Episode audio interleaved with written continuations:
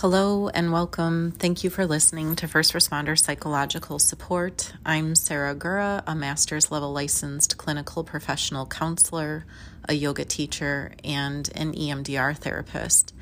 My practice is the Self Care Path in Burr Ridge, Illinois, where I treat first responders. And this is season two, episode nine Life is Life Threatening. Um, but before we dig in, someone told me they don't sit or stand when they listen to this podcast. So I want to say uh, this transition prompt differently. I would love for you to take a nice deep breath in, filling the lungs from the bottom up to the very tippy top of your lungs. And as you are laying down, then slowly and gently exhale until you feel the need to take your next deep breath in. And then, of course, just allow that to exhale and take a moment to observe the breath without interfering with it to see how it catches up or shifts and changes. Of course, if you're sitting or standing, you can still take that very deep breath, followed by the follow up breath, and just notice um, how your body responds to that. But if you are laying down, I hope you can close your eyes and go ahead and pull the shoulders down away from the ears, and then adjust your shoulders by tucking them beneath you. And just go ahead and adjust the head then. You might like to place it just a little bit differently so it sets down on whatever surface very gently and comfortably. And then I want you to open your palms so that they are facing upward if you would like more energy, that you're in that receiving energy mode, or go ahead and lay your arms and palms facing downwards for some grounding if that's what you're needing. And then, of course, allow your legs to sort of roll outwards in a very relaxed position so that your knees like fan outward and that would make your toes point toward the opposite sides of the room. And of course, just relax and be prepared or ready to listen as you breathe and as you hopefully smile. I hope you all just crack a smile and feel the difference that that makes in your face, maybe in your mood, or even all the way through your body. And if you are laying down, um, smiling in Shavasana sounds great. so, Shavasana means corpse pose in Sanskrit. So, in yoga, we all love Shavasana because you just lay there um, like a dead body, I suppose, a corpse pose. And it just allows you to restore. So it's definitely a restorative yoga pose. Um, everyone's favorite is Shavasana, I think. But I wanted to talk about several little topics all at once. So this isn't about anything in particular. I have 11 points. 11 is one of my um, favorite numerology numbers uh, with all its meaning and uh, voodoo, I suppose. But these 11 points are really just food for thought.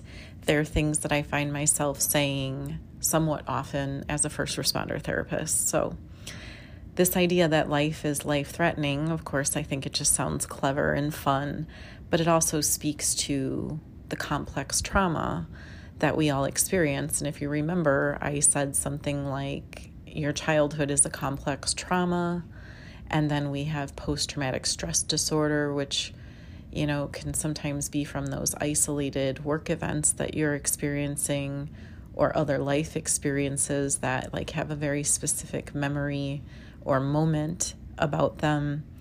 And of course, I have defined in the past your trauma is your repetition compulsion and how you just continue to repeat some of the pain that you have already experienced. But um, other than speaking to complex trauma, I know it also validates that we're all struggling. That no matter where you're at in your life, first world country to third world country, life is life threatening. And I want to talk about several, again, topics or ideas in this podcast to honor the truth of this idea. this idea that life is life threatening. So, the first one is therapy is bullshit. uh, I think we often believe that therapy and counseling is going to be this directive like give me the one two three solve my problem and then i'll never have to deal with it again and therapists and counselors are really reluctant to admit that we don't have a one two three and the problem is solved i think we often want to give our clients goodie bags so that they feel good about whatever it is they're learning in therapy and certainly that can be a part of the treatment um, but sometimes I think as of therapy as admitting that life is difficult. And it truly, what it comes down to is that you have to understand yourself. So, know thyself to love thyself is really what therapy is about. And again, if you understand a little bit more with some love, gratitude, kindness, definitely compassion, and wisdom, uh, maybe it becomes easier to love yourself and make better choices because pain is inevitable, inevitable, and suffering is an option, which is going to quickly lead me into number two. But I want to go back and reiterate that counseling can teach for sure a lot of things, but for the most part, it's a discovery and an understanding of many com- complex truths about being human. And of course, a truth doesn't end anything, it just kind of, in fact, opens up everything into this endless, expansive experience. um, so one could be in therapy forever, right? Um, but I'll go ahead and jump into point number two, just to keep the gears turning here that pain is inevitable, suffering is an option. I had a whole podcast on that. But what I want to talk about is this idea that I've been repeating for a while, which is you have to choose your difficult, right? So being miserable is difficult, being happy is difficult. Choose your difficult. Having a super healthy body is a challenging thing to achieve, it's difficult but having an unhealthy body is difficult too. Having no money is difficult. Saving your money and running a budget, that's difficult just as much. Being married is difficult. Being divorced is difficult. Choose your difficult. Being angry is difficult. Uh, coping with your anger is difficult. Choose your difficult. Alcoholism is difficult choosing to take action to not be an alcoholic is difficult. We all get to choose our difficult. So I guess that's it ties in with number 1 and number 2. Right? I said number 1 was therapy is bullshit. Number 2, pain is inevitable, suffering is an option. The truth is, um, when I say something like, I'm just another inmate, inmate helping other inmates, I truly mean that. Like, even with all the knowledge I think I possess and use throughout my personal and professional life, um, there's still a struggle to being human because I have never been this age before. I have never been in this year before. I have never been in this phase of life before.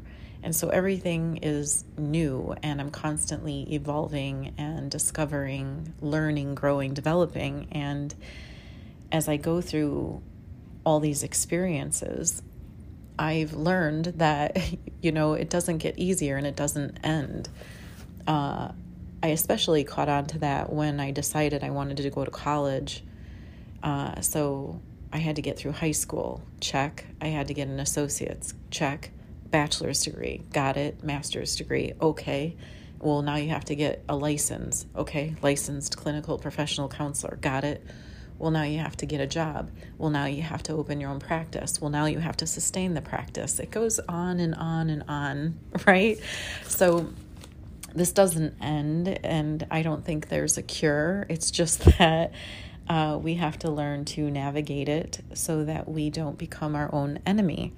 And that's a significantly important idea, I think, which might lead me very smoothly into the third point I want to make, which is there is no therapist, no pastor, no God, no Buddha, no Allah, Yahweh, best friend, parent, podcaster, YouTuber, or doctor that has all the answers. And some people may feel offended by that because they, um, we've all maybe, who, if you're alive now, you went through the phase of what would Jesus do? And I like to ask, what would a person who loves themselves do? Again, a little controversial, but I love the idea that what would someone who loves themselves do actually includes um, a religious point if you need a religious point. It has a spiritual point in case you needed a spiritual point, and it has a practical and logical point if that is the thing that you allow to lead you because uh, love is God and God is love. And what would someone who loves themselves do? Obviously, is also showing that you have a connection and an interest in yourself, right? So, when we say, What would someone who loves themselves do? it takes a responsibility. And response plus ability is all that I really need anybody to do or that's all I need myself to do, is to respond with the ability that I have in that moment. And usually that requires me to turn inward and I have to engage the inner battle of my ego and myself, my head and my heart, so that I can win the war, right? And become wiser for it. Not that everything has to be a fight, but that language sort of works. I think when we constantly look to a therapist or a uh, pastor, a Buddha, a YouTuber, podcaster, a doctor, whatever. Uh, we tend to deny our responsibility and we put it on others. And that's very easy and it's convenient, right? To go ahead and say, well, my doctor said so or my therapist said so. It frees you from the anxiety of existing a little bit to say, well, she said or he said this. But when you free yourself from the anxiety of existing, you free yourself from the opportunity to learn, grow, develop. Um, and you can do that. You could absolutely choose to do that if you would like. Um, but I find that people who come to therapy uh, do so because they want to learn, grow, and develop. Or they thought they were going to get a one, two, three, and you'll be fine answer, and then they end up on a journey. So, uh, do it however you would like, digest that idea however you want to. Um, but that was a point I wanted to make, or an idea I would wanted to share. So I move on to number four. Number four is your mind and body are connected. Like you, there's no denying that, and people like to think that they're not connected, maybe because they remembered when their body wasn't such trouble because they were younger. But as you age, you'll start to notice that uh, your mind and body really do go hand in hand. And it makes me think about how beautiful yoga can be to show us how the mind and body are connected. For example, I think of tree pose. You're standing on one foot and you start to get imbalanced. You might become insecure or really wish that you weren't wobbling, and it only makes you wobble harder because that's how the mind is wired. It multiplies thoughts. Um, and maybe, side note, an example of multiplying thoughts is do not think of a lamp. Well, now you're thinking of a lamp. Try not to think of a lamp. You are still thinking of a lamp or an apple or a chair or whatever it is. I'm looking at my lamp right now. Um, but the mind, once it thinks of something, it tends to multiply. Even if you say, don't do this, well, what does it do? It, it absolutely does it. So, you know, maybe we're intrinsically stubborn and uh, pain in the ass. I don't know. But just a little side note there back to tree pose.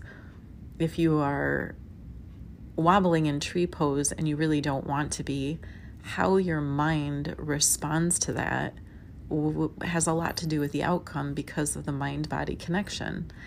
And so sometimes when I am actually teaching yoga poses and I see people wobbling in tree pose, I will tell them trees are meant to blow in the wind. It's okay to bend. And sometimes that helps their mind settle a little bit and they can regain a sturdy, non wobbling tree pose. But maybe another example of how the mind body is connected in yoga is when I think of pigeon pose. Pigeon pose um, is a hip opener, and in your hips, in the seat of your hips, you have a bundle of nerves that send messages up through the vagus nerve that can be very emotional. And some people hate pigeon pose, or they cry in that pose, or they get very angry. And again, we can see the clear mind body connection. I think of headstand. Whenever I do headstands or any inversions, uh, I have to remind myself in my mind Look, you can be as stable and sturdy and balanced upside down as you are right side up. And when I challenge myself with that thought, I do better. When I think about being upside down, I can get kind of disoriented. And so, for that reason, whenever I'm working on my own trauma or I am working with someone else's trauma and guiding them through, we do a lot of inversions to see that even though you're experiencing this disorientation, you actually can learn to become just as stable. And then, of course, we have all the warrior poses, which are very expansive and strong, sturdy, elongated poses that draw a lot of energy up, usually through the feet and uh, extend out through the hands and the fingertips. And uh, we can feel very confident and strong and stable in those poses. And of course, I can go on and on about yoga and these different poses and how it relates to the mind body connection and how that's all a spiritual thing. But I suppose my main point there is if you haven't considered the mind body connection, I want you to experiment with it. Just notice how your body feels when you take the deep breath in at the beginning of the podcast, you know, and uh, that it definitely shows or demonstrates that reality that these things are connected. But I'll move on to number five since I'm just giving some random thoughts and ideas today. Number five is about how do you talk to your spouse about their job if you are a first responder? Or more specifically, how do you talk to a spouse about a call? Some of you do this very naturally and you talk about what happens at work uh, and you maybe don't need this suggestion or idea, but sometimes a lot of first responders don't want to feel like a burden to their spouse, or if the call was particularly disturbing to them, they don't want to share the disturbance and spread that, you know, to people that they love. But I really want to encourage people to have that dialogue in their long term committed relationships, at least or within their marriages. And the way to go about that is you need to explain the call. You need to say it came in as this. En route, we got this additional information. When we got there, it ended up being this. And explain maybe what happened and what you went through. And if you're the listening spouse, you just let them say the whole thing and hopefully without major reactions, but instead a listening ear. And at the end, you can ask, What was the worst part about that call for you? And they may answer you in a way that you didn't expect, or maybe they did. But go ahead and share that. Say, Well, the worst part for me as I was listening to you was this. And that's not to create an argument, it's to have a conversation.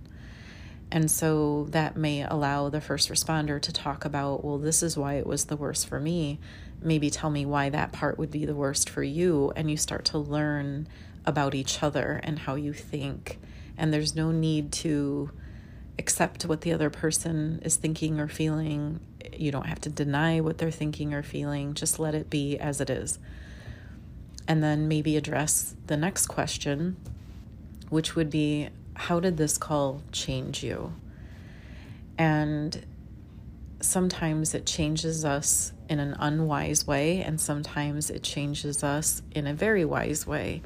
And that's something that you can discuss or debate together. Um, again, not to highlight the differences or create an argument about who has the better answer, but instead to just learn how our life experiences change us and maybe address as well if it was unwise, how it changed you, how to get back to a wise position with the support of the discussion with your spouse. So, for some, that's going to be way more complicated and advanced than it is for other people. But again, I'm dropping uh, water in the bucket today to see uh, where it goes. But to piggyback on wise versus unwise, number six, I find myself often saying to first responders that there is no right or wrong, there is no good or bad. We live in a very polarizing society where we punish or we reward, and there's these right and wrong, good and bad mentalities out there. But I would rather you decide when you are at the fork in the road just what is the wise way to go about something versus the unwise. And if you choose unwise, that's not right or wrong, good or bad either. Let's say you chose unwise. That would be normal. You're human. And all you have to do is come back down that unwise road and come back to the fork and then choose the wise one. And if you need to forgive yourself, I suppose you can forgive yourself for being unwise. Um, but for the most part, welcome to being human. Welcome to living on earth. You're going to choose unwise all of the time. Other people will choose unwise and you'll get to learn from their experiences as well. But the bottom line is is you can't escape this. So, um, I don't like to say I was wrong. I was, you know, not in a defiant way like I can't or my ego can't handle being wrong. I certainly can handle being wrong. But the connotation in our society, once again, is well, if you're wrong, you're bad. And if you're right, you're good. And again, I just want to get away from that. I don't like to talk about it in that language. So I switch it up, and I will admit that was very unwise of me. Um, I don't tend to self sabotage intentionally anyway. I don't tend to want to hurt myself. I don't tend to want to uh, fuck things up. Uh, so if I find out that that did happen, then I'm just learning and it was unwise. And I don't mind backing up and starting all over again. So while that doesn't always free us from the consequences, it certainly can make us smarter. So that's my number six thought. Number seven darkness is okay. so, in the past, uh, I may have talked about in the podcast, I'm not sure that, that we have sattvic energy, rajasic energy, and tamasic energy. Sattvic is light, rajasic is kinetic, tamasic is dark. Another way to picture that is an apple on a tree is very sattvic. It's in this beautiful state. An apple that fell from the tree is rajasic because it could either become eaten, which is nutrition, and I would call that sattvic, or it can begin to rot on the ground, and I would call that tamasic.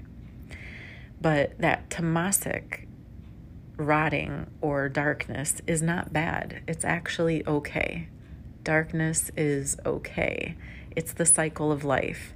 When the apple starts to rot, it softens the earth, it falls away from the seeds, exposing the seeds.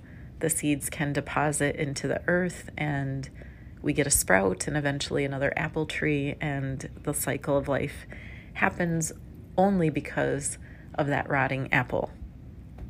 Um, that is until man decided to plant apples, of course, but or seeds for apple trees. But anyway, Darkness is okay. I'm going to repeat that over and over again. It is not right or wrong, good or bad. It's not necessarily wise or unwise. What it is, is creative and productive and loving. So, what the heck does that mean? Maybe if I remind you that we are on a space ball called Earth in the middle of a lot of darkness a lot of darkness.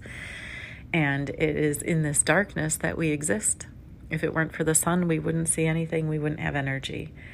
Um, but it is the darkness that's holding us in this space. And I just talked about planting seeds.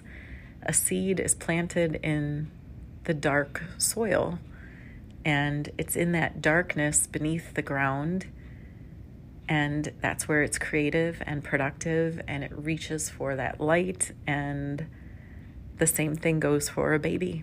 A baby is created and has all this production going on in a womb uh, in a female body. That's a lot of darkness right before it uh, comes out into the light. So i am okay with darkness uh, very comfortable with it but you have to approach it with the right perspective, I suppose. So, number eight. Um, to me, there is a way to reach love, but there's a couple of conditions about love and a little reward about love. And as far as I can tell, the two prerequisites are you have to feel safe. So if you don't feel safe, you're always going to be focusing in on the danger. You're wired to do that. But if there is safety and there's consistent safety on top of that, then you start to become very secure. And that's such a fantastic line of events, right? I'm safe. I'm consistently safe. So now I feel very secure. And because I'm secure, I can be who I am, wise or unwise, good, bad, or ugly, whatever. And in that safety and security, I start to love myself better because I feel safe and secure enough to really be who I am.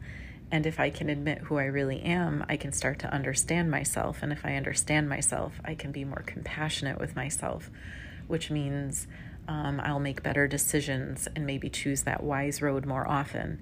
But anyway, the four words that we're going for is safe, secure, love, and then acceptance. So, safety allows us to be secure, allows us to love ourselves. And when we love ourselves, we start to accept a lot of things, not just ourselves, but other people, and even the darkness that we are confronted with, um, and the scariness of that. So, that's number eight. I'm going to move to number nine, which is you have no control. Stop trying to control everything, you guys.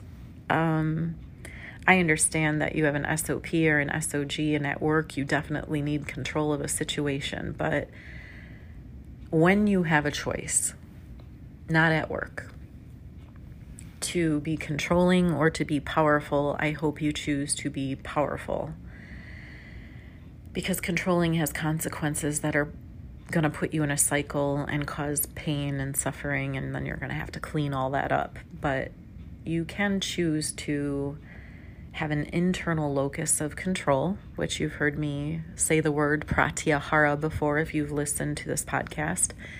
And pratyahara, oh boy, pratyahara is withdrawing from the senses so that you can turn inward and notice yourself.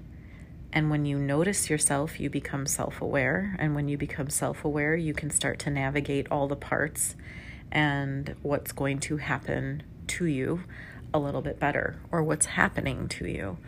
And so, again, I try to tell people stop trying to control everything.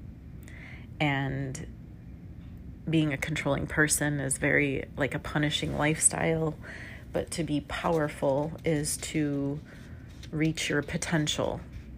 And that's really what you're here to do, right? And it, you can try to be powerful in a situation with other people, but What they end up doing is not your responsibility. It's what you do, even if the shit hits the fan, or even if you've got a nice paved road at this moment to walk on. Either way, being powerful, I think, uh, has more wisdom in it than trying to be a controlling person.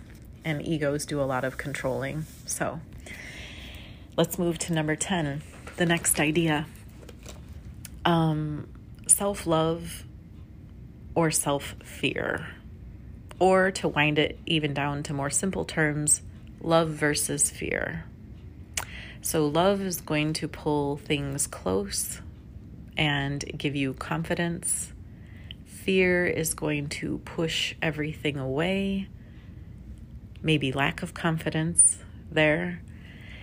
And if we take a look at what fear really is, uh, I equate that to a low self esteem. A low self esteem doesn't know what to do with fears. And of course, then the idea is we start to feel shame. So if I have a lot of fear and I can't handle what I'm scared of, for example, maybe I'm scared I won't get promoted. Maybe I'm scared I won't pass the test. Maybe I'm scared I can't pay my mortgage or save enough money.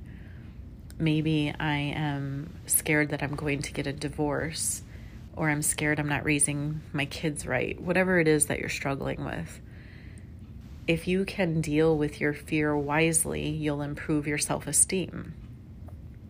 If you let your fears rule you, you will suffer a low self esteem. And unfortunately, what happens is you will probably start to feel shameful and you'll start to think that you have to be perfect. And shame and perfect go hand in hand with one another. But if I said that love pulls things close and fear pushes things away, then we know that shame pulls you apart and it causes fragmentation and it really hurts your own identity and your ability to put all your pieces together and see the big picture. So, I'm going to emphasize that self love is significantly important. Love is very important. And in the past, I have said whenever there is an ailment, apply love. If it doesn't work, apply more love. If that doesn't work, increase the dose until it does. Um, people resist love, they don't think that it's enough, but it is. So that's my number 10. Number 11. 11 is the last point that I'll make for today. Uh, it's a title from a book that I read by Sheldon Kopp. The title of the book was If You Meet Buddha in the Road, Kill Him. and uh, I love that. I love that title because it has so much wisdom in it. And what it means to say is if anyone tries to tell you how to live your life, take a step back. so if you meet Buddha on the road, kill him. The idea is you can listen to me, you can listen to anyone on this earth who may claim that they know something about being human and existing. But you have everything that you need within yourself to know truth. And again, truth isn't the end. Truth is like this terrible beginning of understanding a lot of shit. But in other words, do not take my word for it.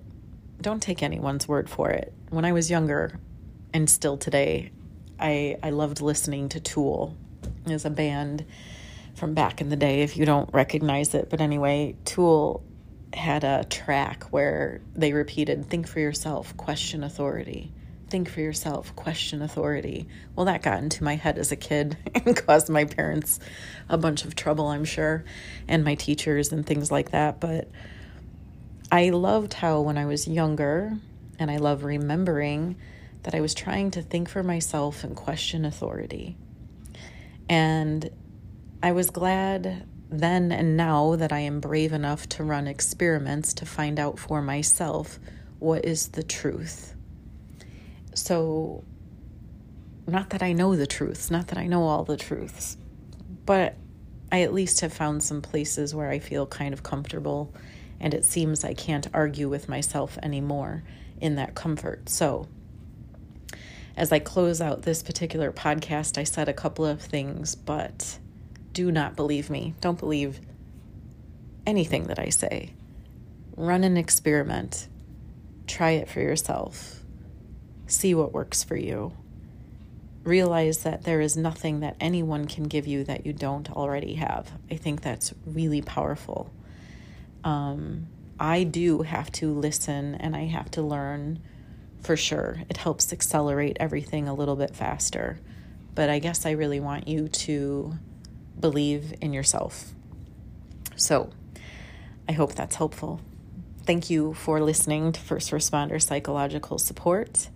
I'm Sarah Gura, a licensed clinical professional counselor for first responders in Burr Ridge, Illinois, at the Self Care Path. And I will remind you to do life so it doesn't do you and remind you also to take good care and to stay safe. Okay, bye.